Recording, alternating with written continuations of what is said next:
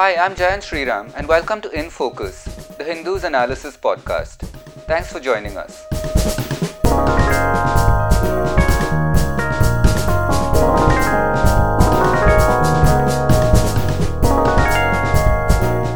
We have been following the coronavirus outbreak in India and all the related developments through our daily update series that we've included now in the In Focus podcast. So far, that series has been a bit breathless.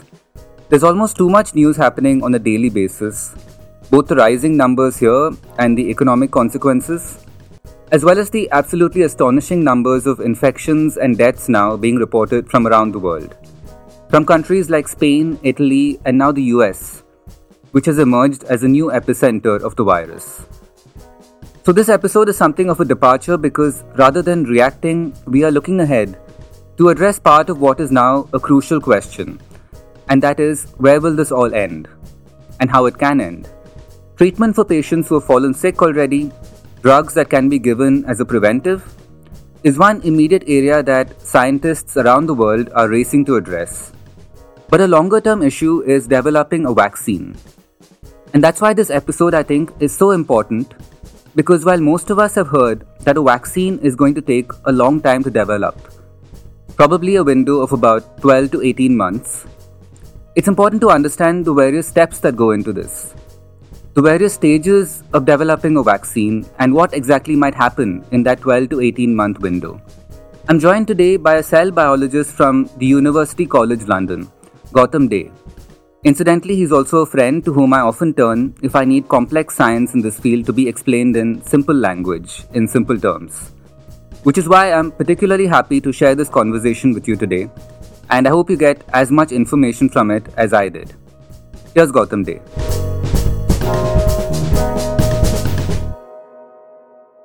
Gautam Dey, welcome to the In Focus podcast. Thank you for joining us.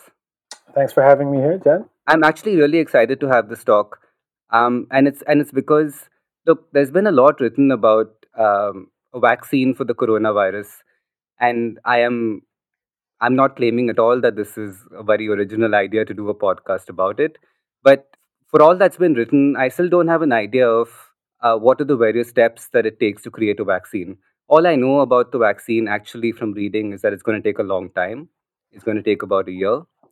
And, you know, I really wanted to get a sense of what is actually going to happen in that 1 year. Like both of us, this is like the first pandemic that we're living through, really the first kind of globally cataclysmic event that we're both experiencing. And so I think it's important to have these more accessible conversations about the science behind what's going to go on right now. So again, that's just to say that I'm happy that we're having this conversation. I think the basic question here is basically, where does one start? What is the process? Where does the process of creating a vaccine actually start? Yeah, no, absolutely. No, I totally agree with you. And the point you make about this being the first time our generation and perhaps even the generation above us is living through anything even remotely approaching this is absolutely valid.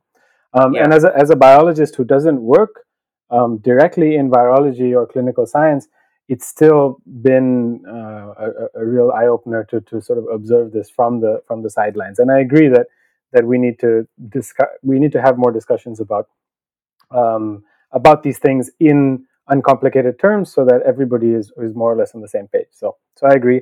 Very happy to be here to talk about that. So maybe we just start with just the very simplest thing of all, or the first thing, which is what a vaccine is in the first place.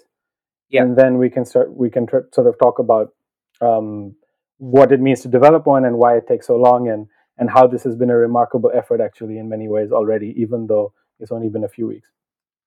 So basically, in its broadest terms, a vaccine is a product used to generate adaptive immunity.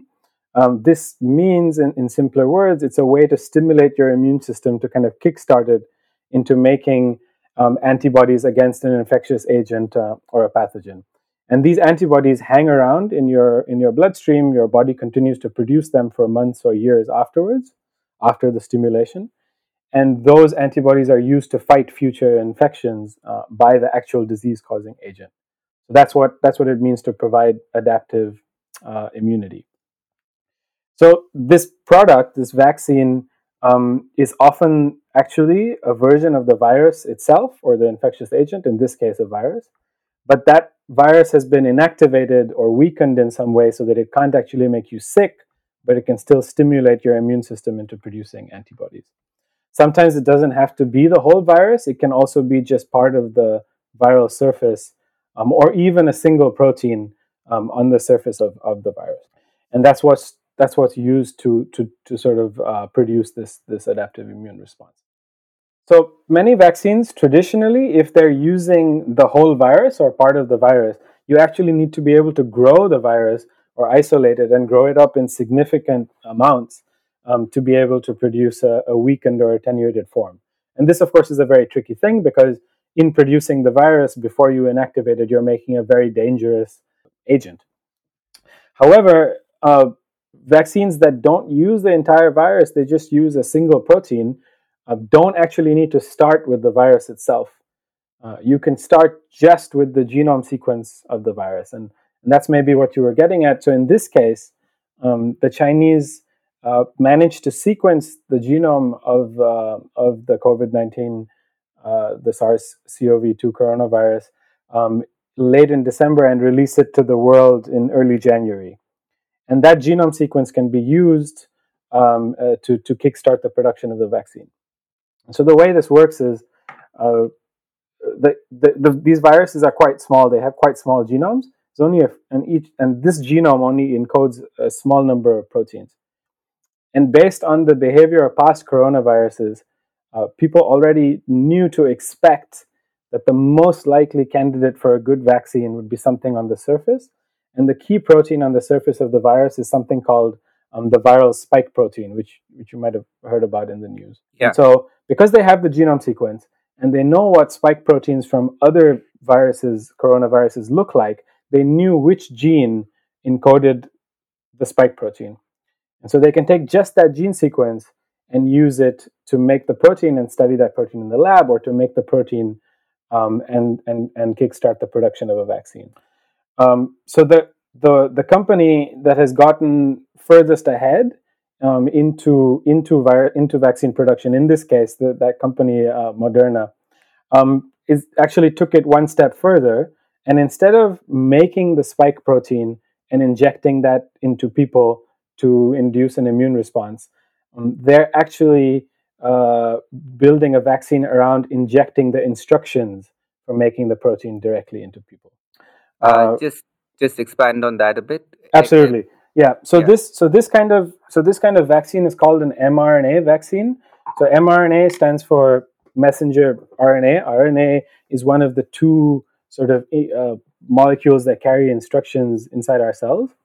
So our cells, your genome holds the instructions for all the proteins that the cells make inside the nucleus on a molecule called DNA that, of course, we all know about. So when the cell needs to make protein, it transcribes a copy of that instruction on the DNA onto a molecule called mRNA. That instruction is sent out of the nucleus and then used to make many copies of the protein.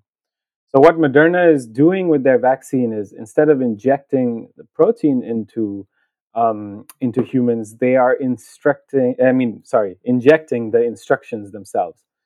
So they're injecting the mRNA molecule, which will then instruct cells to make many copies of the viral protein that will then lead to the generation of antibodies.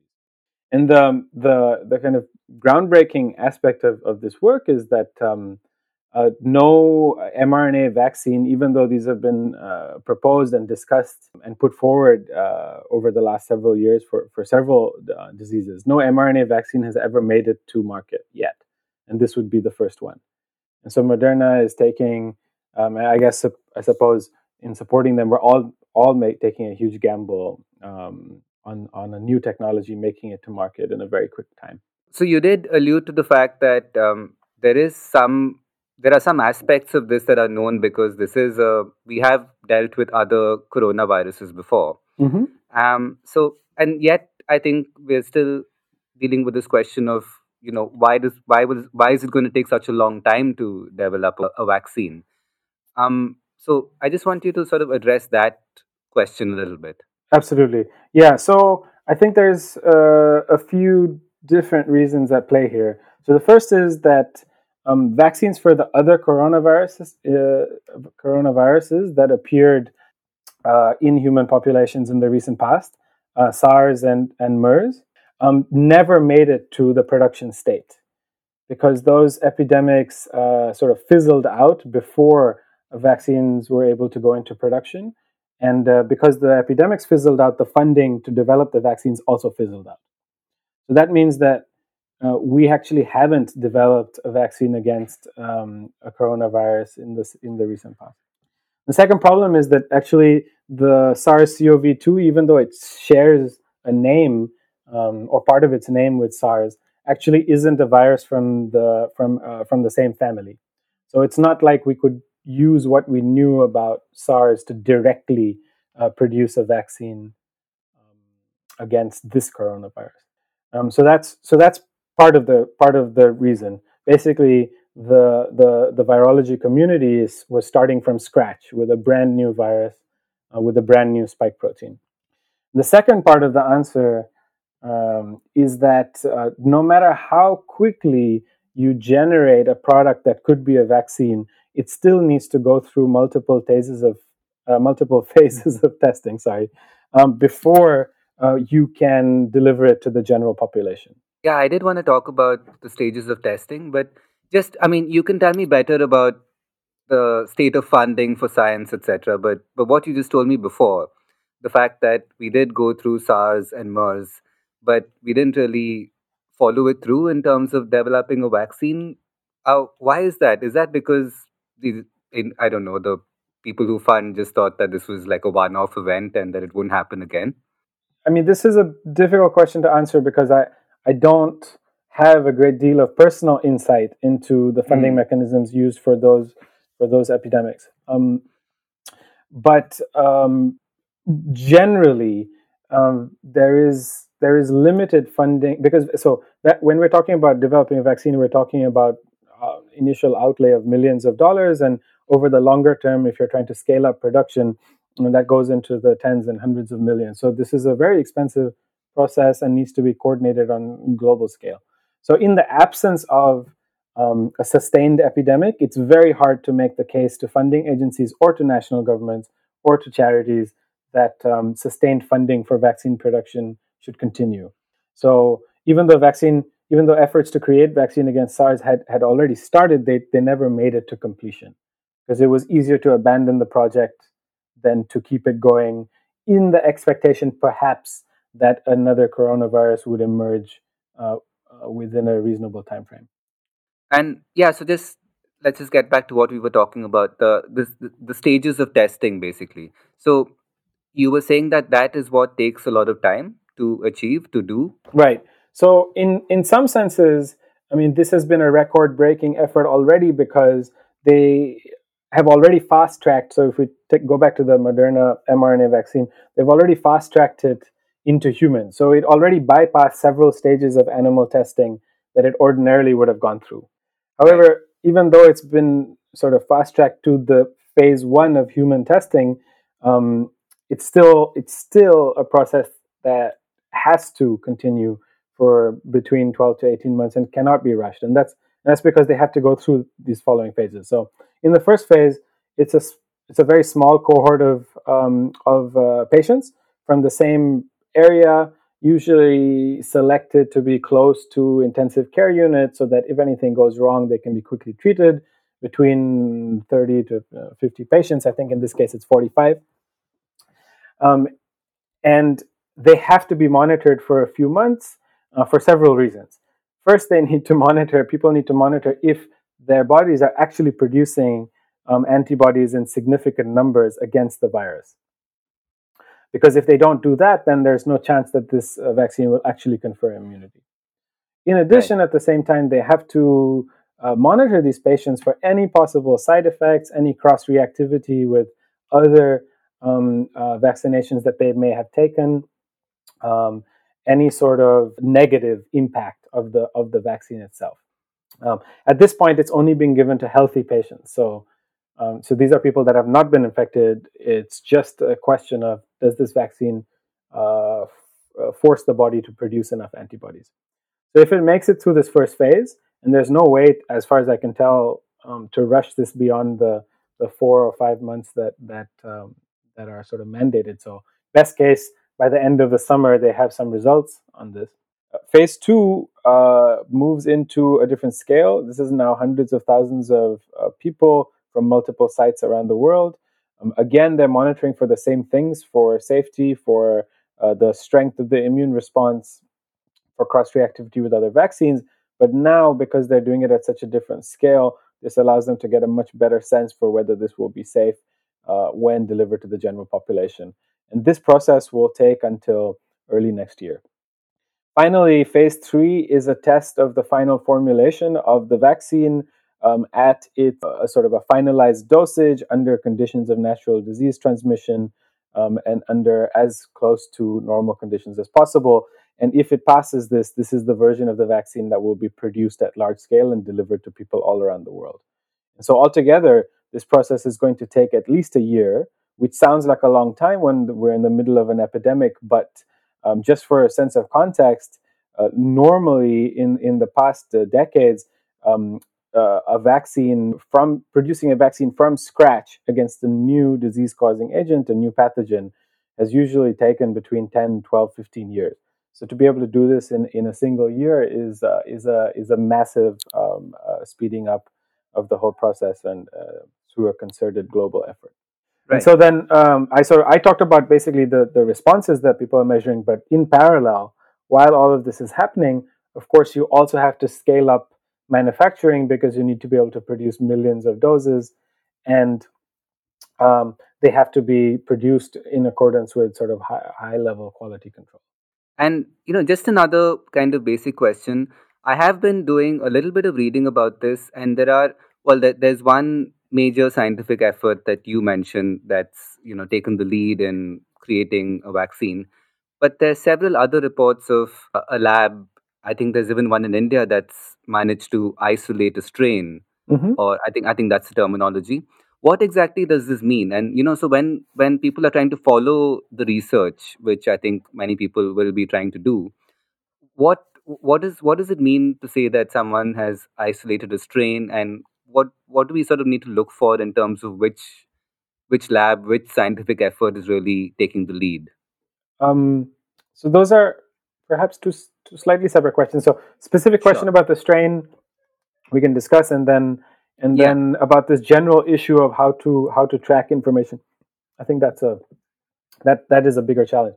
So in terms of the strain, so as the virus spreads through the population, and potentially if it arose multiple times from different sources, different patients around the world will be infected with slightly different strains of the virus because it's evolving and changing its genome all the time. So even though we have a genome sequence that was used, let's say, for these first vaccines and came out of China in January, as more and more viruses isolated from patients around the world and those genome sequences, there will be small differences between the sequences which account for these sort of strain-to-strain differences.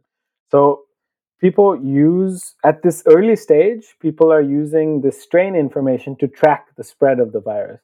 Because if you know that a strain or set of strains originated in a certain country, and then you identify those strains now in patients in a third country, you can use that to track the spread of the virus. So from a purely epidemiological perspective, it's important to have that strain information. From the perspective of treatments or a vaccine, it's also important. For example, if some of that variation is variation in the spike protein that we're talking about using for the vaccine itself, because then there would be the possibility that the vaccine would only work against certain strains of the virus. The reason, for example, for the kind of more common flu, for which vaccines are released every year, the reason they have to release a new vaccine each year is because in the preceding 12 months, the flu strains that are circulating in the population have had a chance to evolve, and so the vaccine needs to be tweaked slightly in order to provide efficacy against the new strains. However, because they already have a vaccine, it only takes small changes to be able to quickly scale up production, and it doesn't have to go through all these phases of testing each time. Just a quick clarification. So when someone reads that someone has isolated a strain, it basically talks to the fact that they can that all this information would work toward the eventual development of the virus and its of the vaccine and its adaptability, but not to the first major step in creating the vaccine itself. Am I phrasing that right? Yeah, absolutely. So if for example some of the strains are found to have big differences, let's say in the sequence of the genes encoding things like the spike protein, it will have a direct impact on vaccine development. It will mean that multiple vaccine variants will have to be developed in parallel. If the differences between strains are small, it will have an impact in the longer term as the virus evolves to fight our immune systems. One thing that I really didn't get to also is the fact that people look at the vaccine as a kind of an end solution, but just before there's a vaccine developed, there's the question of like treatment. I don't know if therapeutic? I don't know if that's the right word to use. All words are fine. Treatments or therapies or therapeutic. Therapies. So what's the best way to describe the difference there? I mean, to fight an epidemic, you need both. You need to be able to treat people that are already sick, and you need to be able to provide immunity to people that have not gotten sick yet, or people that have recovered, and you need to protect them from getting sick again if they have not developed their own immunity to the virus. So you need both in parallel, but the treatments will almost certainly emerge first. So again, there's a couple of reasons. In this case as well, there had been partial progress towards treatments for the MERS and SARS viruses, but these had gotten further along. So the ones that are in the news now, such as remdesivir, I don't know how to pronounce it properly, but the drug remdesivir was being proposed as a treatment for MERS and SARS and had already made it into some level of testing, which is why they've been able to get it very quickly approved for testing against SARS-CoV-2. And I think within the next month or so, I think at least certainly by the end of April, it will already be in clinical trials if it's producing promising results by then. And so that's one type of drug that might make it to market relatively quickly. It's something that was in the pipeline and can be picked up again. And the pipeline for drugs is much shorter than the pipeline for a vaccine. Because at the end of the day, a drug you're giving to somebody that's already sick, a vaccine you're giving to a healthy person to try and save them from getting sick. The standards are a bit different. The other strategy that people are taking is to repurpose existing drugs that are already on the market and given to patients for all kinds of other either diseases or disorders, and use them to fight the virus. In that case, also it can be very quick because those drugs have already been approved for use in humans and don't need to be reapproved.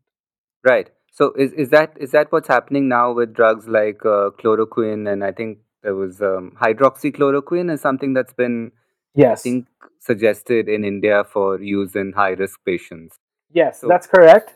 Unfortunately, this is another example of what happens, I guess, when the science moves very quickly and there's so much public attention and demand for treatment options. So the initial research that suggests that this combination of chloroquine and either azithromycin or another compound might provide a treatment regime is mixed. The evidence is fairly mixed, and so I think the recommendation may only be that it's been given to patients that are already in very severe condition, but it certainly hasn't received strong enough support to be put forward as a widespread treatment. But you're absolutely right; those are drugs that are already in use or have been previously in use for other infectious diseases, and in this case, malaria, and they can be repurposed very quickly. Gautam, thanks so much for joining us, for lending us your time and expertise. This was really fascinating. No, thank you very much for having me.